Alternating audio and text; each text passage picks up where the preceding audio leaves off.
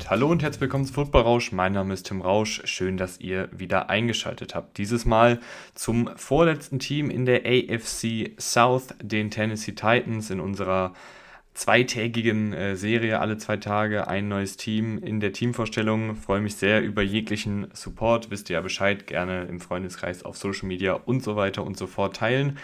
Und heute schnappen wir uns eben die Tennessee Titans, die letzte Saison 7 und 10 gegangen sind. Wir werden jetzt mal ein bisschen schauen, was da so alles passiert ist letztes Jahr, was im Coaching-Staff passiert ist, welche Spieler nicht mehr im Kader sind und dann geht es in die Detailanalyse des Kaders. Ganz am Ende gibt es dann noch einen kleinen Ausblick auf die kommende Saison.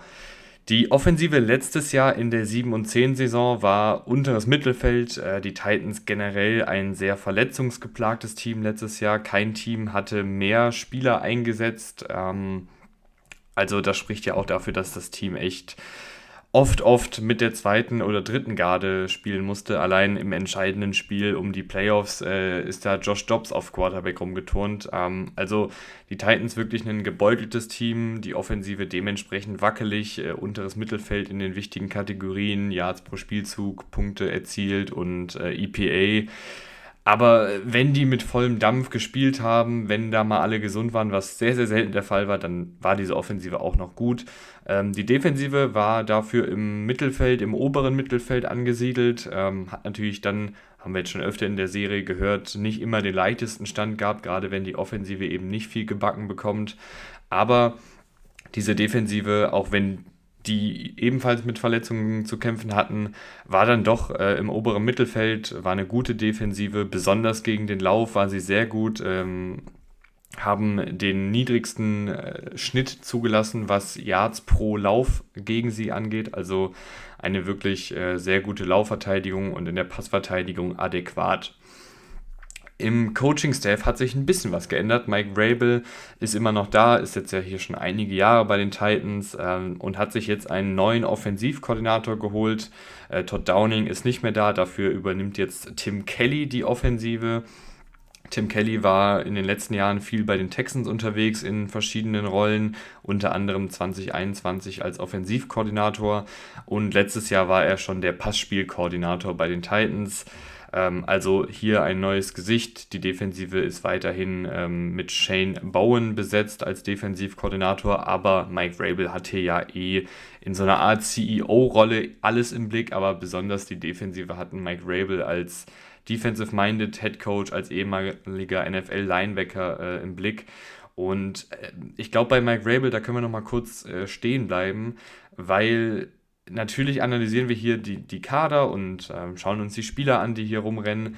Aber ich finde, es muss auch wirklich was über Mike Rabel an der Stelle gesagt werden, der nicht der prototypische, moderne Head Coach ist, der ähm, immer alle Analytics-Entscheidungen richtig äh, fällt und irgendwie ein Offensiv-Mastermind ist und super viele kreative Wege findet, um die Offensive zu gestalten, sondern der ist eher so ein, so ein Oldschool-Typ, der aber echt viel Kredit bei den Spielern hat, der es auch schafft, aus Spielern, die vermeintlich in der zweiten oder dritten Reihe eher angesiedelt sind, Starter zu machen und der es vor allen Dingen schafft, irgendwie, egal komme was wolle, dieses Team einigermaßen kompetitiv zu halten. Natürlich hat das dann auch irgendwann ein, ein Ende, wenn du halt anfängst mit der kompletten zweiten und dritten Garde zu spielen gegen ein vollbesetztes äh, Star-Team, dann kommt auch Mike Rabel an seine Grenzen, dann kommt dieses Titans-Team, wie man letztes Jahr gesehen hat, auch an seine Grenzen.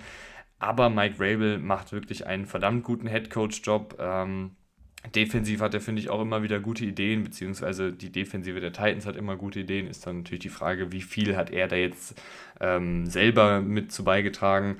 Aber Mike Rabel, wie gesagt, ein, ein Head der auch mehr aus seinen Spielern rausholt, als es vielleicht andere Coaches oder Head Coaches können. Ähm, das wollte ich an der Stelle nochmal loswerden, weil das ist, finde ich, auch gerade bei diesem Titans-Team, die jetzt nicht überall mit Superstars besetzt sind, etwas, was man im Auge behalten muss. Bevor wir uns anschauen, wie sie denn genau besetzt sind, müssen wir mal kurz gucken, wer gegangen ist. Äh, Robert Woods und Austin Hooper verlassen das Offensiv-Passspiel der Titans. Ähm, beide letztes Jahr mit einer soliden Saison, beide aber auch nicht super spektakulär. Äh, Nate Davis, Ben Jones und Tyler Lewan verlassen die Offensive Line. Gerade Nate Davis und Ben Jones haben die letzten Jahre immer solide bis gut gespielt. Taylor Lewan immer viel mit Verletzungen zu kämpfen gehabt, aber die alle drei sind nicht mehr da. In der Defensive sind DeMarcus Walker und Bud Dupree nicht mehr im Pass Rush zu finden. Beide haben da ihre Rolle beigetragen. Von Bud Dupree hat man sich sicherlich mehr erhofft. Dafür hat man aber bei DeMarcus Walker echt einige gute Szenen gesehen. Ähm, und auf Linebacker sind David Long und Zach Cunningham nicht mehr da. David Long hatte letztes Jahr eine echt gute Saison. Zach Cunningham immer mal wieder ein paar gute Szenen gehabt, gerade in der Laufverteidigung.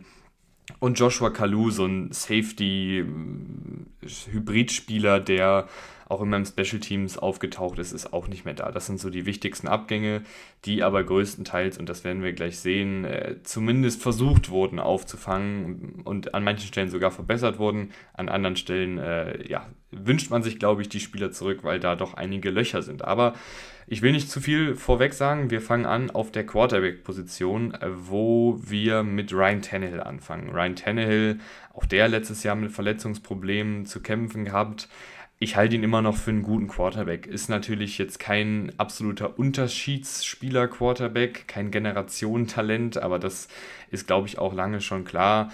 Und ist vor allen Dingen mittlerweile auch 35 Jahre alt. Das hatte ich gar nicht so auf dem Schirm, aber als ich mir dann jetzt logischerweise dieses Team nochmal genauer angeguckt habe, äh, der ist echt nicht mehr der Allerjüngste. Ich hatte irgendwie gedacht, der ist vielleicht erst Anfang 30, aber nee, der ist jetzt schon 35, Mitte 30.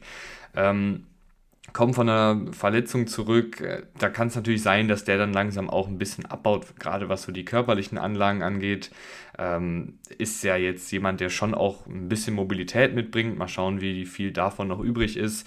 Und auch jemand, der im vertikalen Passspiel, selbst wenn er nicht den, den härtesten Wurf hat, immer einen ziemlich genauen Wurf hat über alle Bereiche des Feldes und auch da muss man gucken, wie viel Schmackes dann noch wirklich im Arm drin ist, weil ich fand gerade eben diese vertikalen Pässe Richtung Seitenlinie oder auch einfach in die Spitze der äh, Defensive, die waren doch etwas, was Ryan Tannehill immer ziemlich ausgezeichnet haben in seiner Blütezeit bei den Titans.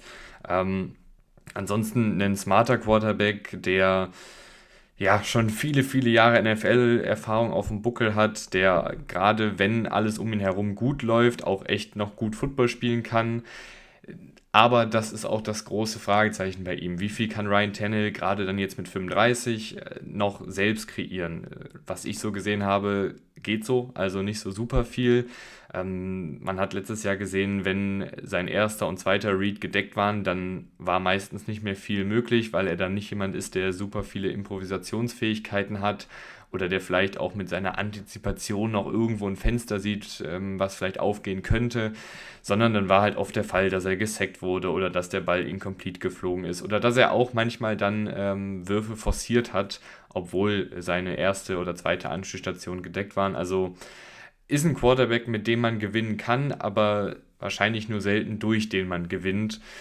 Gerade wenn dann äh, das Team um ihn herum nicht ganz so gut ist, aber das schauen wir uns ja gleich mal nochmal genauer an, wie es da eigentlich aussieht. Wir haben ansonsten hinter ihm noch äh, zwei spannende Namen. Äh, mit Will Levis, einen Quarterback, der leider so gar nicht funktioniert hat bisher in der NFL, hat äh, wenig NFL-Luft geschnuppert und wurde dann durch Josh Dobbs, den sie ja von der Straße geholt haben, ersetzt. Also scheint fast so, als wäre da die NFL-Karriere schon wieder vorbei, wenn du es als Malik Willis, der dann auch ein Jahr bei den Titans war, der als Drittrunden-Pick gekommen ist, es nicht schaffst, dich gegen Josh Dobbs durchzusetzen, der irgendwie erst in Woche 15 oder so verpflichtet wurde und das Playbook logischerweise auch nicht kannte. Ähm, spricht nicht für ihn, war immer ein Projekt. Vielleicht ist das ein Projekt, was, was schon fehlgeschlagen ist, ähm, zumindest bei den Titans immer noch jemand mit sehr, sehr guten physischen Anlagen, aber mal schauen, ähm, ob da dann überhaupt noch irgendwas an Spielzeit für ihn möglich ist. Vielleicht in irgendeiner Art äh, ja, improvisierten Rolle, wo er dann ab und an mal ein paar Carries bekommt oder so an der Goal-Line, könnte man ihn sicherlich einsetzen. Aber ich glaube, die Zeit von ähm, Malik Willis als Starting Quarterback bei den Titans, die ist dann doch relativ weit entfernt. denn du hast ja in der zweiten Runde auch noch Will Levis gedraftet und ähm, ich fand ihn einen guten Quarterback am College, werde jetzt hier wie gesagt nicht riesig über ihn reden, sondern da könnt ihr euch die Folgen jeweils nochmal anhören ähm, zu den Quarterbacks im NFL-Draft in diesem Falle.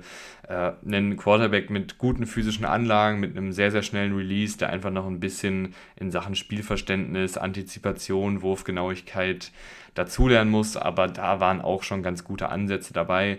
Mal gucken, ob er diese Saison reingeworfen wird. Äh, gerade wenn es bei Tannehill nicht gut läuft, kann ich mir vorstellen, dass man da zumindest mal sehen will, was Will Levis so kann. Aber die Titans haben auch nachgerüstet auf der Wide Receiver Position und das war bitter nötig. Natürlich äh, kann man hier immer, aber das werde ich in dieser Serie nicht über die Sinnhaftigkeit äh, sprechen von einer Verpflichtung oder eines Draftpicks, aber dafür ist hier nicht der Raum. Äh, aber die Titans haben der Andre Hopkins geholt, der sicherlich ein alternder Receiver ist. Äh, die Titans haben ja jetzt schon die letzten Jahre immer mal wieder versucht, mit älteren Receivern äh, Lücken zu stopfen. Mit Julio Jones hat es nicht geklappt, mit Robert Woods hat es auch nicht so richtig geklappt. Und jetzt soll es der Andre Hopkins richten und da bin ich tatsächlich ziemlich optimistisch. Also der Andre Hopkins war letztes Jahr in der dysfunktionalen Cardinals-Offensive nach der Rückkehr von seiner Suspendierung echt noch sehr, sehr gut. Ist ein typischer X-Receiver, der Outside gewinnen kann, den du aber auch mal in Slot schieben kannst, den, der dir viele, viele Contested Catches fängt und ähm, einfach der beste Freund von einem Quarterback werden kann, weil er halt immer noch weiß, wie er Separation kreiert mit seiner Physis, aber weil er vor allen Dingen dir eine Menge, Menge Bälle runterpflückt mit diesem wahnsinnigen Catch-Radius, den er noch immer hat. Ich fand ihn letzte Saison noch gut. Ich wüsste nicht, warum er diese Saison abbauen sollte. Ähm, natürlich wird er auch nicht jünger, aber aktuell sehe ich die Andre Hopkins noch als sehr, sehr guten Receiver.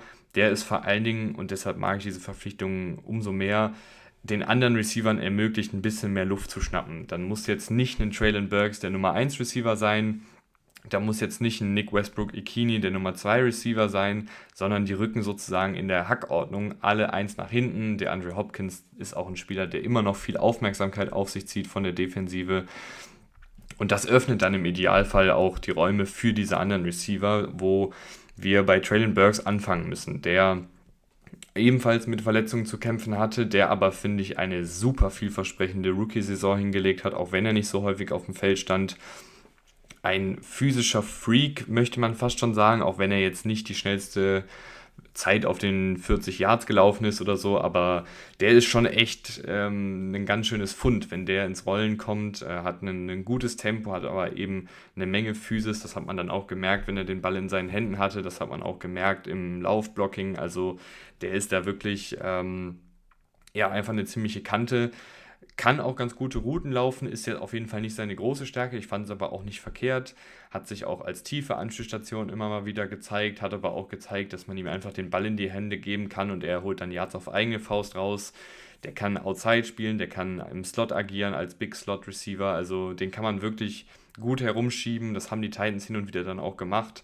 Und äh, da zeigt der Pfeil auf jeden Fall nach oben. Ich war sehr, sehr positiv ähm, begeistert fast schon ähm, von den limitierten Snaps, die Traylon Burks in seiner Rookie-Saison gespielt hat und freue mich schon darauf, was er dann als Nummer 2 Receiver, wenn dann eben auch nicht die ganze Last auf ihm liegt, äh, wie es phasenweise letztes Jahr tatsächlich dann war, ähm, was er dann da als Nummer 2 Receiver zeigen kann. Dahinter hast du Nick Westbrook Ikini, der ist äh, kein physischer Freak, der ist auch nicht sonderlich schnell, aber der ist äh, als Laufblocker ganz gut. Der kann dir auch ein paar Pässe fangen, der kann dann auch ein bisschen was nach dem Catch kreieren, weil er schon eine gewisse Physis mitbringt. Ist aber ein ziemlich unspektakulärer Receiver, der vor allen Dingen auch dann für seine Blocking-Fähigkeiten aus dem Slot heraus bekannt ist. Ähm, aber der ist eigentlich auch ein Slot-Only-Receiver, also niemand, der jetzt ständig Outside gewinnen kann, weil da fehlen ihm einfach die Anlagen für. Äh, aber ein Nice-to-Have-Receiver der sich aber wahrscheinlich auch gegen Kyle Phillips erstmal durchsetzen muss. Kyle Phillips ein ganz anderer Spielertyp, eher so ein kleiner, wuseliger Slot-Receiver, der am College viele gute Sachen gezeigt hat, letztes Jahr aber auch mit Verletzungen zu kämpfen hatte. Also ähm, mal schauen, wer da das Rennen dann macht für diese reine Slot-Rolle. Und ähm, du hast aber immer noch ein paar Namen, die mal in der NFL mal mehr, mal weniger in Erscheinung getreten sind. Du hast einen äh, Chris Moore, der schon seine Snaps gesehen hat für verschiedene Teams, immer mal wieder für ein Play gut ist, aber jetzt auch nichts Spektakuläres ist. Äh, du hast noch eine ganze Reihe an undrafted Free Agents dahinter Und du hast, äh, auf den bin ich auch mal gespannt, weil ich könnte mir vorstellen, dass der es ins Team schafft, weil halt die Kadertiefe hier echt nicht gut ist. Ähm, Colton Dowell, der hat ein sehr, sehr krasses physisches Profil. Er hat auch bei der Universität Tennessee Martin gespielt, also ein, ein eher unbekannter Spieler an einer unbekannteren Universität, der aber wirklich gute physische Anlagen hat. Großgewachsen, bulliger Spieler, der aber auch eine gute Agilität und ein gutes Tempo für seine Größe mitbringt. Also da kann ich mir vorstellen, dass der es irgendwie als sechster Receiver in den Kader schafft und dann vielleicht sogar ähm, ja, sich langsam aber sicher seine Spielzeit erarbeiten kann, weil der eben gute Anlagen mitbringt. Auf Tight End äh, ist, glaube ich, alles auf äh, Chick Okonkwo gerichtet, der auch viele gute, vielversprechende Sachen gemacht hat in seiner Rookie-Saison. Gerade auch mit dem Ball in seiner Hand. Als Blocker war er auch gut.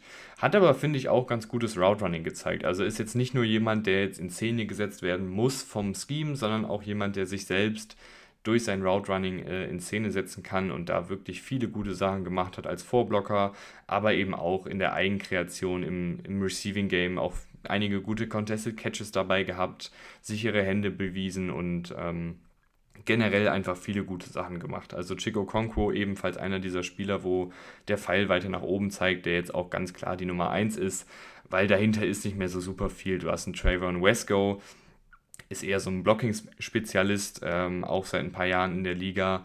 Äh, du hast einen Josh Wiley gedraftet, ähm, der groß gewachsen ist, der bringt nochmal so ein Element rein, ähm, so ein Größe-Tempo-Element, was jetzt vielleicht ein Okonkwo in der Form nicht hat. Also Okonkwo hat auch das Tempo, aber hat nicht die Größe. Also ist Josh Wiley vielleicht jemand, den man in der Red Zone mal einsetzen kann. Aber in erster Linie wird sich hier alles um Chick Okonkwo drehen auf Tight End und die beiden anderen werden dann situativ reingewechselt werden. Ich glaube, dass äh, Trayvon Wesco viele Snaps sehen wird für seine Blocking-Fähigkeiten und weil die Titans ja schon gerne auch in äh, 12 Personell mit zwei Titans unterwegs sind. Also der wird sicherlich viele Snaps sehen, aber ich glaube nicht viel im klassischen Passspiel eingesetzt werden. Running Back Position äh, rennt immer noch der ewige äh, Derrick Henry äh, umher, der finde ich auch letztes Jahr eine gute Saison hatte.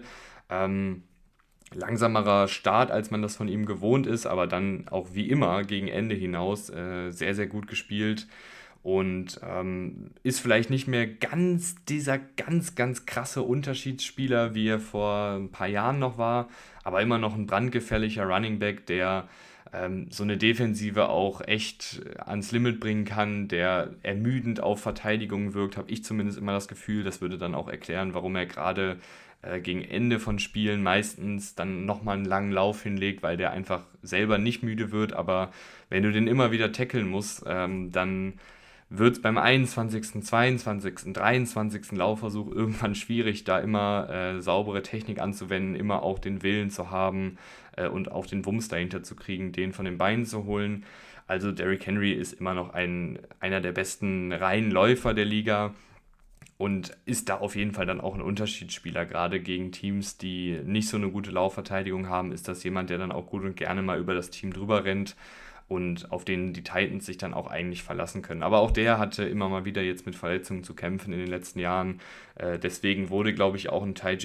Äh, Spears gedraftet, der jetzt nicht der klassische Running Back in dem Sinne ist, äh, dass er jetzt da die 20 Carries von Henry übernehmen kann, der aber, glaube ich, gerade als äh, Third Down Back eingesetzt wird, weil Derrick Henry ist jetzt kein guter Receiving Back, kann natürlich auch einen Screen Pass fangen und so, aber Derrick Henry ist jetzt kein Route Runner oder so. Das ist aber Ty Spears, der echt eine gute Agilität hat, der einen niedrigen Körperschwerpunkt hat, der auch mit dem Ball in den Händen weiß, was er zu tun hat. Ich bin sehr gespannt, wie er eingesetzt wird. Hatte ein paar gesundheitliche Probleme, hat man so gehört, rund um äh, den Combine, rum, rund um den NFL-Draft aber ein echt talentierter Running Back, der auch als Läufer gut ist, äh, mit einer guten Übersicht, mit guten Bewegungen, mit guten Jump Cuts. Äh, bin ich mal gespannt, was er dann für eine Rolle spielt, aber ich könnte mir vorstellen, dass er gerade eben im Passspiel äh, ziemlich flott eingebunden wird und da dann auch so eine Entlastung für Derrick Henry ist.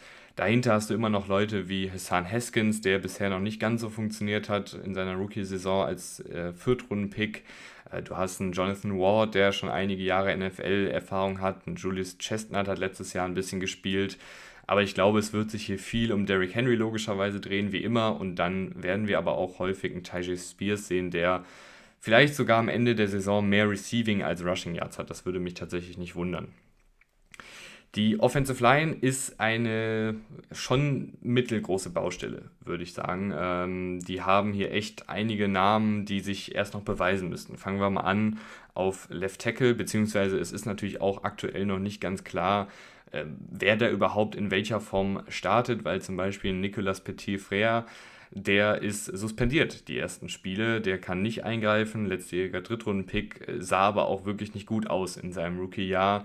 Ähm, weiß ich jetzt nicht, wie schlimm dann dieser Ausfall wirklich ist, weil der, wie gesagt, nicht so super Leistungen gezeigt hat. Und deshalb würde ich tatsächlich, äh, also ich ich kann einfach nicht richtig einschätzen, wer hier wo spielt am Ende. Deswegen würde ich es jetzt einfach mal so aufstellen, wie ich es machen würde. Ähm, links, also auf Left Tackle mit Andre Dillard spielen, der ein ehemaliger Erstrundenpick der Eagles ist, aber dann aufgrund mehrerer Verletzungen und weil die Eagles Offensive Line auch so stark war, nicht so richtig zum Zug gekommen ist, immer mal wieder nur ganz, ganz spärlich gespielt hat. Ich halte ihn trotzdem für einen guten Starter. Ich finde das völlig in Ordnung, dass die Titans ihm dann auch einen etwas höher dotierten Vertrag gegeben haben. Ein Spieler, der technisch sehr sauber ist, der die letzten Jahre von den Besten der Besten gelernt hat, sowohl was die Spielerqualität als auch die Coachingqualität angeht.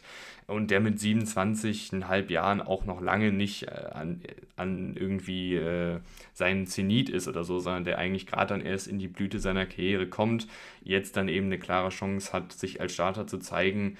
Und äh, da mache ich mir eigentlich gar nicht so große Sorgen. Größere Sorgen habe ich in der Interior Offensive Line die ich jetzt aktuell wie folgt aufstellen würde. Ich weiß aber nicht, ob das dann so passiert. Also ich würde ähm, mit Dylan Raduns reingehen, ich würde mit äh, Daniel Brunskill reingehen auf den beiden Guard-Positionen und mit Aaron Brewer als Center. Ich weiß nicht, ob die das so machen. Ich tue aber einfach mal so, als würden sie das machen. Aaron Brewer natürlich äh, auch aktuell angeschlagen auf der Physical Unable to Perform äh, Liste aber ein e-, ehemaliger Zweitrunden-Pick, der bisher sich noch nicht so richtig zeigen konnte, dann letztes Jahr mal reingeworfen wurde und das okay gemacht hat, gerade was das Pass-Blocking angeht. Und den würde ich mal auf Guard probieren, weil er bisher noch nicht so mega viel äh, gezeigt hat, dass ich jetzt sage, der äh, ist jetzt ein gestandener Right Tackle. Ich würde ihn mal ausprobieren auf Guard und wenn es gar nicht geht, hast du hier immer noch ein paar andere Optionen. Ähm, daneben Daniel Brunskill auf Right Guard, äh, der ist ein solider Starter, der macht das schon seit ein paar Jahren auf der Position. Ähm, da mache ich mir wenig Sorgen, ist jetzt keiner, der Bäume ausreißt, aber eben ein ziemlich solider Spieler. Und auf Center würde ich dann Aaron Brewer starten, weil Aaron Brewer äh, eigentlich eher den Körperbau von einem ja, Tight hat mit 275 Pfund und ähm, 1,83 Meter Körpergröße auf Guard wird er halt aufgegessen. Äh, Gerade in der Pass Protection ist er da einfach nicht stark genug, hat er nicht den äh, berühmt-berüchtigten Anker, den er auswerfen kann, um gegen Power zu bestehen. Also den muss man eigentlich auf Guard schieben, ähm, äh, auf Center schieben, weil da er noch am wenigsten angreifbar ist. Du hast immer noch eine ganz okaye Kadertiefe. Corey Levin hat ein paar Snaps letztes Jahr gespielt und hat das auf Center ganz ordentlich gemacht. Ähm, Jamarco Jones hat auch schon seine NFL-Zeit gesehen. Ähm, aber das ist jetzt hier alles auch nichts Besonderes. Auf Right Tackle würde ich dann aber tatsächlich mit Peter Skoronski reingehen, der glaube ich aktuell aber eher als Guard gehandelt wird. Aber er hat am College Tackle gespielt. Ich verstehe, dass man ihn auf Guard setzen will, weil er hat ein bisschen kürzere Arme. Er ist jetzt kein physischer Freak. Ähm, ich würde ihn trotzdem auf Tackle ausprobieren, weil das einfach eine wertvollere Position ist und das wäre dann meine Offensive Line. So oder so ist diese Offensive Line ziemlich unerfahren, äh, hat auch so schon in der Starterreihe einige Fragezeichen und hat keine sonderlich gute Kadertiefe. Also da muss man dann echt gucken, wie das dann am Ende aussieht.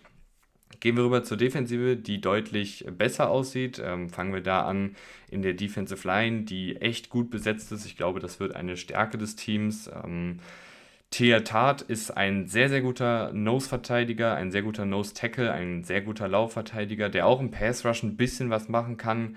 Ähm, ein junger, aufstrebender Spieler, der Double-Teams auf sich zieht, den finde ich sehr, sehr gut. Äh, daneben ist mit Jeffrey Simmons ein super erfahrener Spieler, der sowohl in der Laufverteidigung, aber eben besonders in der ähm, im, im Pass-Rush äh, seine Stärken hat und da auch wirklich sehr, sehr gut ist, kommt mit guter Technik, mit guter Athletik, aber auch mit einer Menge Kraft und mit einer Menge Wumms in den Händen. Also die Interior Defensive Line äh, gefällt mir da sehr, sehr gut. Du hast auch noch einen Tyler Shelvin, den ich sehr mochte als äh, Nose Tackle, Der konnte aber bisher in der NFL nicht so wirklich überzeugen. Und du hast ja noch den Nico Autry, der so ein bisschen ja, in dieser Defensive Line rumfliegt, also äh, wortwörtlich, weil er ja jemand ist, der super viel in die Gaps reinschießt, der sehr kreativ eingesetzt wird, der super viel am Stunten ist, nach innen, nach außen, der auch sehr, sehr viel rumgeschoben wird, aber mit dieser Länge und auch mit seinen Maßen ein Interior Defensive Liner ist, der aber auch dann manchmal auf Edge gestellt wird und da ein sehr guter Laufverteidiger sein kann. Der kann auch in Coverage droppen und ist ganz okay. Also das ist wirklich ein sehr variables Puzzlestück, was du da in der Interior Defensive Line hast, was du eben aber auch manchmal outside hinstellen kannst.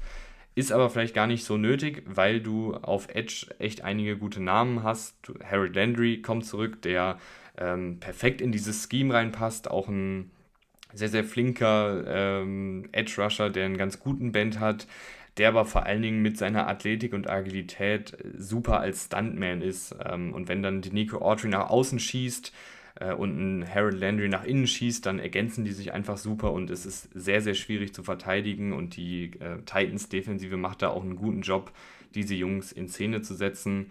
Äh, dahinter ist noch ein Rashad Weaver als Backup, der seine Snaps gesehen hat und das ganz ordentlich gemacht hat.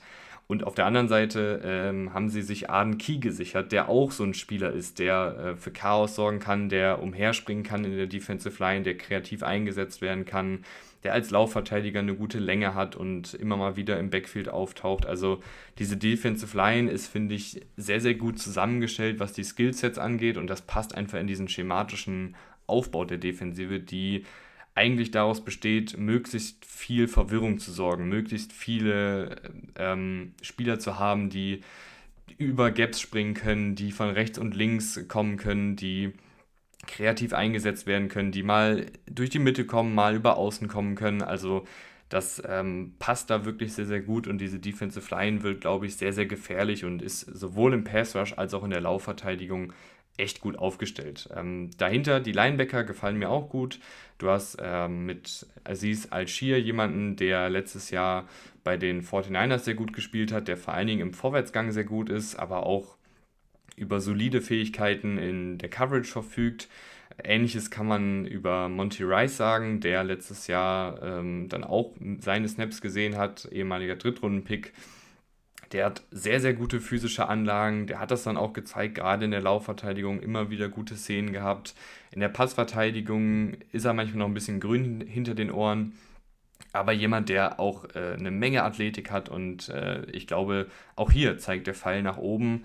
Und dahinter hast du immer noch Leute wie Ben Nieman, der ein bisschen unsexy ist, aber auch jemand ist, der seit einigen Jahren in der NFL ist, der letztes Jahr bei den Cardinals ein ganz guter Linebacker war in Coverage, aber auch in der Laufverteidigung, aber einfach athletisch ein bisschen limitiert ist. Also den kannst du reinwerfen, wenn du mit Al-Shir oder Monty Rice nicht zufrieden bist, wenn du da ein bisschen mehr Konstanz haben möchtest, hast du damit Ben Neiman noch jemanden in der Hinterhand, ähm, der durchaus in Ordnung ist. Äh, Jack Gibbons hat letztes Jahr auch seine Snaps gesehen als undrafted Free Agent, war auch in Ordnung.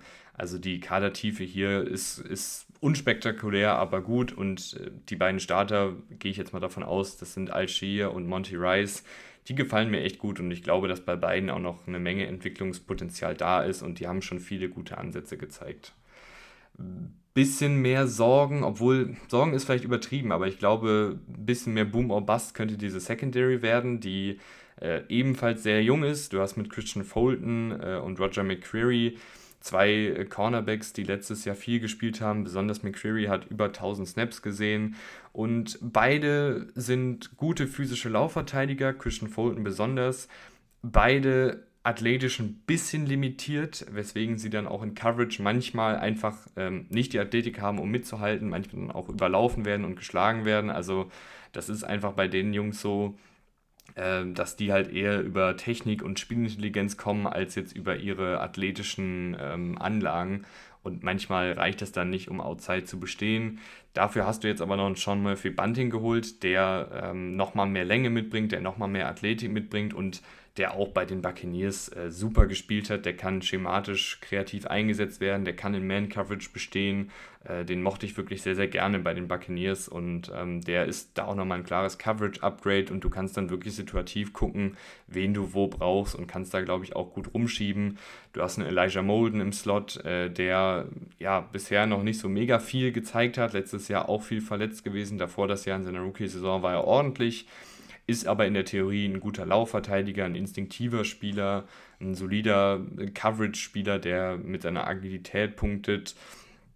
Ist halt einer dieser typischen kleineren, wendigeren Slot-Receiver, äh, Slot-Cornerbacks äh, und ich glaube, dass er den Job auch äh, sich sichern wird. Und dann hast du immer noch eine absolute Wildcard mit Caleb Farley, ein ehemaliger Erstrundenpick, der bisher immer wieder mit Verletzungen zu kämpfen hatte und noch gar nicht so richtig zum Zug gekommen ist mal gucken, was man mit ihm, was man von ihm noch bekommt. Äh, bisher, wenn er auf dem Feld war, war er überfordert. Es sah nicht gut aus. Mal gucken, ob er sich noch irgendwie beweisen kann, ob er irgendwie wieder sich aufs Feld spielen kann. Ansonsten äh, sehe ich da ein bisschen schwarz für ihn, weil die Kadertiefe hier sehr gut ist, die Starterqualität ist sehr gut und talentiert und da ist jetzt keiner dabei, den ich irgendwie rausrotieren würde, weil ich einen jüngeren Spieler starten wollen würde mit Caleb Farley, weil eben schon Murphy Bunting, McCreary, Fulton und Molden, die sind alle 26 äh, oder jünger. Also ähm, für Caleb Farley wird es schwierig, aber in der Theorie einen Cornerback mit vielen physischen Anlagen, der aber leider von vornherein Verletzungspech hatte und ähm, Mal schauen, ob er dann überhaupt sich noch groß äh, entwickeln kann, ob da überhaupt noch viel Spielzeit bei rumkommt. Und Chris Jackson rennt da auch noch rum, der hat auch schon seine Snaps gesehen, ist okay als vierter, fünfter, sechster Cornerback. Äh, aber ansonsten wird da, glaube ich, keiner groß Einsatzzeiten bekommen. Trey Avery hat letztes Jahr als Undrafted Free Agent seine Snaps bekommen, hat das auch ordentlich gemacht. Also du hast hier wirklich super viele junge Cornerbacks und kannst einfach schauen, wer dir da am Ende am besten gefällt. Ein bisschen klarer ist es auf Safety, da hast du ein echt richtig, richtig gutes Duo mit äh, Amani Hooker und mit Kevin Bayer, die sich super ergänzen. Die können beide Free Safety spielen, die können beide aber auch in die Box gehen und ihre Tackle-Fähigkeiten zeigen. Kevin Bayard in Coverage einfach eine absolute Granate, jemand, der ein super Spielverständnis hat, der auf Interceptions geiert. Amani Hooker ist auch gut, ist nicht ganz auf dem Niveau von, ähm, von Kevin Bayard, aber durchaus auch ein, ein guter Spieler, besonders in der Laufverteidigung echt gut. Äh, der kann auch kreativ eingesetzt werden. Also dieses Safety-Duo ist eines der besten Duos der Liga und ähm, gefällt mir persönlich sehr, sehr gut und die sichern da hinten den Luftraum echt gut ab. Und ähm, jetzt habe ich eine Menge Positives über die Titans erzählt und trotzdem muss man natürlich schauen, was ist hier so übergeordnet ähm, dann nächstes Jahr drin. Die Titans haben, finde ich, keinen leichten Schedule. Äh, wir hatten jetzt gestern äh, oder vorgestern die Colts, die, finde ich, einen einfacheren Spielplan haben. Die Titans haben da doch ein paar mehr schwerere Partien. Und trotzdem komme ich bei 9 und 8 raus. Ich weiß, dass die Offensive Line ein Fragezeichen ist. Ich weiß, dass auch Quarterback Fragezeichen sind. Aber ich glaube jetzt auch mit Andrew Hopkins, mit der Verpflichtung, mit einem fitten Derrick Henry, wird die Offensive zumindest wieder okay sein äh, oder Durchschnitt sein. Mit Tannehill dann auf Quarterback sowieso. Also ich glaube, das könnte eine durchschnittliche Offensive sein, die hier und da gute Spiele haben wird. Aber ich bin eben besonders gespannt auf die Defensive. Ich finde, die hat so viele junge, entwicklungsfähige Spieler. Die haben so viel Talent darum rennen. Die Defensive Line passt super zum Scheme und hat letztes Jahr schon bewiesen, dass sie echt gut ist und hat dann mit einem Arden Key zum Beispiel nochmal eine gute Verstärkung bekommen. Und Harold Landry kommt auch zurück. Also da hast du echt einige gute Jungs ähm, dabei. Die Secondary findet sich auch langsam zusammen und da haben eigentlich alle auch nochmal Entwicklungspotenzial. Ähm, und die Linebacker äh, gefallen mir auch gut. Also ich sehe da wenige Schwachstellen in der Defensive. Du bist da gut besetzt, du hast eine gute Kadertiefe und ich glaube, dass die Titans dann auch mit einer guten Defensive oft mithalten können, wenn die Offensive dann eben genug Punkte erzielt. Und ähm, wenn ich dann so gucke, was so drin ist, also ich glaube, dass die Titans wieder um den Division-Titel spielen werden. Und das sollte auch deren Ziel sein, dass du jetzt hier nochmal mit einem alternden Tannehill, mit einem alternden Henry, mit einem alternden Hopkins ähm, Richtung Playoff Shields und ich denke, dass das auf jeden Fall drin ist. Komme am Ende bei 9 und 8 raus. Ob das reicht äh, für den Division-Sieg, erfahrt ihr in zwei Tagen, wenn wir uns die Jacksonville Jaguars vornehmen. Ich sage vielen, vielen Dank fürs Zuhören.